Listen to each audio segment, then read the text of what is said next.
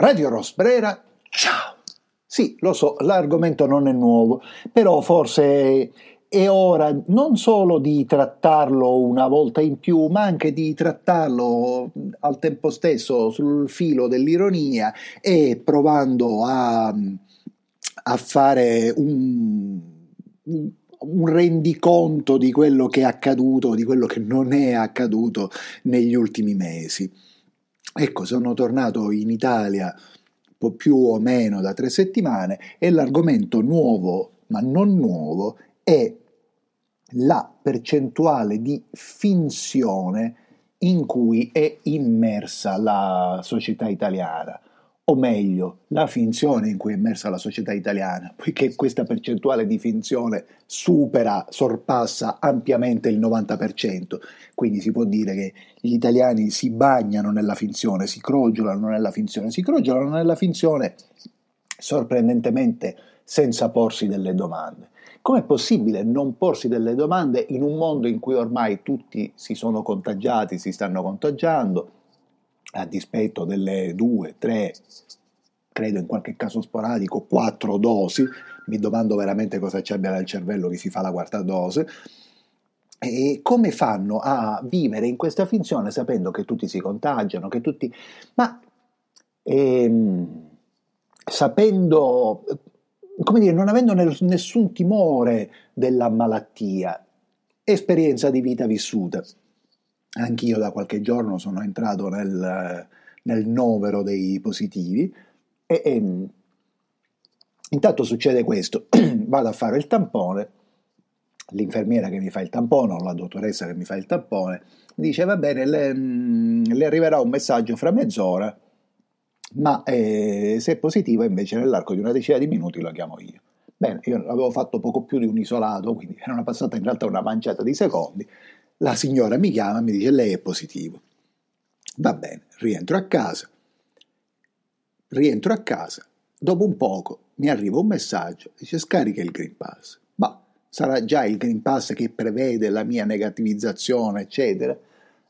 Scarico e invece ero negativo. Per cui riesco, come si vede non avevo grandi sintomi, e non ho grandi sintomi, non vorrei diciamo peccare di mancanza di scaramanzia, ma così è.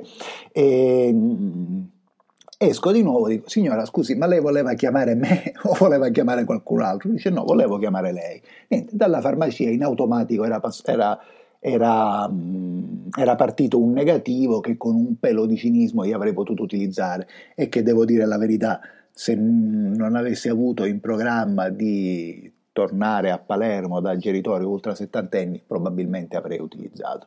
Ho preso però per buona la notizia dell'acquisizione dell'agognato Green Pass, del quale non mi è ancora chiaro che uso farò durante l'estate, ma insomma, comunque. Ma tutto questo per dire che mentre io, insomma, quando io sono tornato e parlavo con la, con la dottoressa per strada e c'erano altre persone che aspettavano il risultato o che aspettavano di sottoporsi al test, Parlavamo ad alta voce, era chiaro che io ero positivo, eppure nessuno si allontanava, nessuno mm, dire, protestava per questo rischio a cui andava incontro. Eh. Per cui si capisce che queste persone che andavano lì a farsi il tampone sabato prima di Pasqua, diciamo, suppongo con la, non con la speranza di risultare positivi, come accadeva diciamo, nei, nel clou dei mesi invernali per molte persone, non avessero neanche il timore che si stessero per contagiare in virtù della mia presenza in quella zona. Perché? Perché subisci questa cosa, il tampone, il controllo, il controllo che forse ti chiedono gli amici per partecipare al pranzo di Pasqua o di Pasquetta, come una finzione ridicola, finunco smaccata, ma chissà perché necessaria. Insomma, il tampone si è trasformato in una sorta di quieto vivere del quale però non si capisce la, l'utilità, cioè non si capisce perché non dovrebbe essere più semplice picchiare tutti quelli che ti chiedono il risultato di un tampone o di un vaccino per non farti entrare. Sarebbe infinitamente molto più facile, anche se a prima vista non lo sembra, e risolverebbe il problema più o meno nel giro di due o tre settimane a livello nazionale, se la reazione congiunta fosse questa. Ma tutto invece è una finzione finzione guerra. Bene, qualche sera fa mi faccio del male.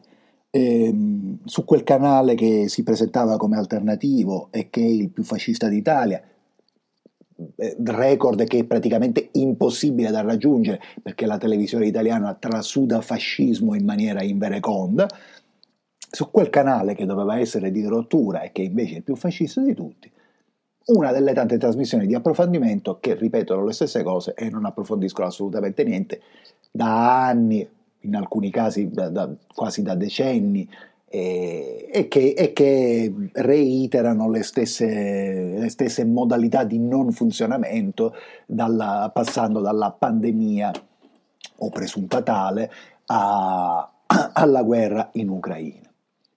Bene, un parterre eh, del, quale, eh, del, quale, sono protagonisti, perché poi alla fine sono quelli che parlano di più, ovviamente non avendo niente da dire, sono protagonisti il, uno dei vecchi industriali cattivi per eccellenza eh, italiani, che, che non si capisce a che titolo esprime opinioni, non si capisce a che titolo sia vivo, ma comunque non si capisce a che titolo esprime opinioni, e, e, e che infatti e le cui opinioni o appunto o presunti tali sono un annacquamento di inutilità, quindi non solo inutili ma pure annacquate, e poi c'è un ex diplomatico misterioso, fisicamente misterioso. Se fossi sull'autobus e vedessi salire un tipo con questa faccia, comunque metterei le mani in tasca per sincerarmi che i soldi ci sono ancora. Questo tipo viene presentato palesemente come un agente americano. Cioè si dice, ma questo era a Belgrado durante, eh, questo era, cioè era, era sempre nei posti dove gli americani lo volevano, anche se ufficialmente in rappresentanza dell'Italia. Ed è bellissimo. E, e, e, e, questi esprimono opinioni tipo: Ma io non, ancora non l'abbiamo capito perché Putin ha scatenato la guerra. E perché l'ha scatenata? Perché è pazzo. Ecco, il fatto che ci si ostini a, a non rimettere in discussione niente, il fatto che, che, si ignori, che si ignori la realtà o che comunque anche ciò che diventa una critica della realtà sia finzione. Per esempio si è parlato, avrei voluto dire si è tanto parlato, ma si è poco parlato, di queste due signore che hanno portato la croce durante la Via Crucis a Roma, eh, una ucraina una russa, e del fatto si è parlato che la televisione ucraina ha, ha censurato questa assoluta banalità, perché è retorica, è, è, il nulla, sono manifestazioni che sono il nulla. Ora, in tutto questo, come dire, anzi, non è che in tutto questo, preci- è, è, è, stupido, è tonto, è ridicolo, è a tratti al limite dell'infame che uno poi debba, diciamo, mentre dice tutte queste cose, eh, precisare e specificare che è contro la guerra, perché proprio queste sono le cose contro la guerra. Chi è contro la guerra non ha bisogno di azioni banali, tipo due signore scelte chissà come per portare la cro- che portano insieme la croce. E, e non ha bisogno di dire che Zelensky è il frutto di un casting fatto male, ma non è Zelensky che si oppone alla guerra, Zelensky è un attore scarso, eh, poi qualcuno dice ma io ho visto una puntata della fiction che ha reso famoso Zelensky, mi pareva che, che cos'era, è una sitcom, è una stronzata, ma sì ma è una stronzata, ma il livello è tutto questo, il livello è tutto questo, è tutto questo nella televisione mondiale, ma parliamo di un mondo dove il livello è quello, e di un mondo, me dispiace dire queste cose politicamente incorrette, politicamente scorrette, che non c'entra niente, ma poi questo sì, come dice il professor Ursini, che è un utile meccanismo del sistema, perché questi che appunto, che poi ci caschiamo tutti, ma certo io non, non a questo livello, No, premesso che io sono totalmente filoatlantico, no, che io amo gli Stati Uniti, che io amo l'Europa, che questo è così, ma non è vero niente, io odio gli Stati Uniti, io odio l'Europa, io amo l'Europa di Dante, di Vittor Hugo, di Dickens, di Le Fanu, di, di, amo gli Stati Uniti di Poe, di Hawthorne, e dei, degli artisti come Remington che pur da bianchi ci hanno raccontato il mondo indiano mentre scompariva, uno ama questo ma non ama niente di tutto quello che c'è ora, lo odia, lo vorrebbe bruciare, lo vorrebbe bombardare davvero. E sarebbe evento pacifista bombardare questo mondo occidentale o sedicente o che viene chiamato, non si capisce sempre, abbiamo detto in base a quale sconoscenza della geografia occidentale annichilire questo mondo sarebbe un unico, un piccolo gesto di violenza per un unico grande gesto di pace, poiché il cancro del mondo siamo noi. Ma fatta questa digressione, non possiamo che arrivare però a una conclusione politicamente scorretta, appunto, che io ora esprimo volutamente in maniera politicamente scorretta, e però Picciotti, l'Ucraina non esiste. Stop, mettetevi il cuore in pace. L'Ucraina è un paese dai confini inventati, come due terzi delle nazioni del mondo, e, e, come dire, non c'è niente di cattivo in quello che dico, perché per esempio dovremmo stabilire, e più volte in vano, ironicamente, nel senso che abbiamo già stabilito che non esiste, abbiamo tentato in questa trasmissione o altrove di stabilire se l'Italia esiste e l'Italia non esiste, e se già non esiste l'Italia, che potenzialmente esisterebbe dal 1861, ma figuriamoci se esiste l'Ucraina. L'Ucraina è molto più giovane di me, ma dove si è forgiato questo istinto patriottico? E in una società retta in maniera diversa.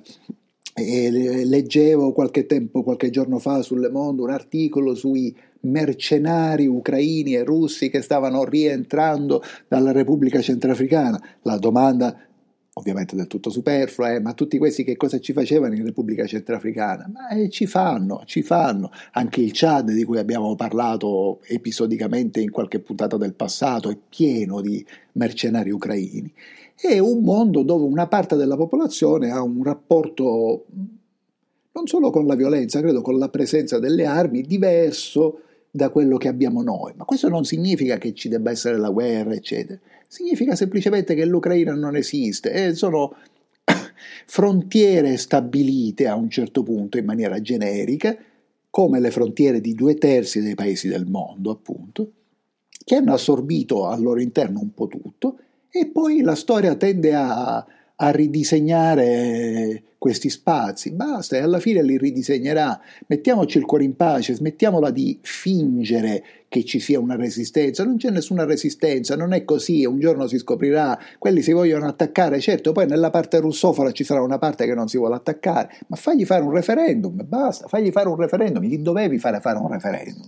Glielo dovevi fare fare anni prima, se non fossi, parliamo di Zelensky, un manicotto per l'inverno, come avrebbe detto la buonanima di Renzo, di Renzo Montagnani.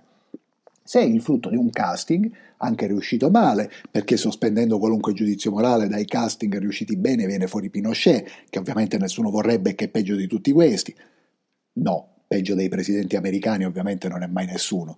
E però dal punto di vista appunto dei, dei, presidenti americani, dell'establishment del potere nordamericano, Pinochet è il frutto di un casting ben riuscito, cioè uno che ti tiene alla dittatura che vuoi forgiare perché ha appeal sulle forze armate, perché ha il pugno di ferro. Eh. Se fai casting come in Ucraina, come in Canada, come in Francia, perché, o come in Italia ovviamente, perché vuoi tirare fuori persone che poi ricatterai più facilmente, beh, eh, ti vengono fuori questi, ti vengono fuori persone che si vanno a nascondere quando c'è la manifestazione dei camionisti, uh, ti vengono fuori dei, degli squilibrati, dei vigliacchi, insomma dipende dalle sfumature. Ma noi qui siamo nella finzione, nella finzione, ecco, nella finzione che sta per scontrarsi con una realtà, le bollette. E attenzione, attenzione, tutti noi cominciamo a ricevere bollette di alcune centinaia di euro. Cosa succederà? Sarà la volta buona? Cosa accadrà quando, quando il sistema di molte famiglie andrà in tilt? Eh, molte famiglie, sì, l'Italia si dice che sia un paese economicamente sviluppato, si dice che sia il paese con le più grandi riserve bancarie o uno dei paesi con le più grandi riserve bancarie, tuttavia ehm, la maggior parte delle persone in Italia ha conti in banca di 5.000 euro, in alcuni casi anche di meno, in alcuni casi anche molto di meno. Quanto può reggere questo sistema? Bah, diciamo, la riflessione pasquale è questa, la domanda pasquale, l'interrogativo pasquale è questo. Quanto reggerà il sistema? L'insurrezione che non c'è stata di fronte alla inutile e smaccatamente idiota eh, privazione delle libertà degli ultimi due anni ci sarà di fronte al caro delle bollette? Noi speriamo sempre di sì, poi c'è sempre il rischio che questo sia provochi reazioni iperviolente da parte dei governi e instauri il fascismo prima maniera invece di quello seconda maniera che, che, che si tende a instaurare da due anni a questa parte. Però eh, da qualche parte bisogna scommettere, da qualche parte bisogna rischiare e questa finzione in cui è precipitata l'Italia in qualche modo, prima o poi, dovrà scontrarsi con la realtà. Radio Rosbrera, ciao.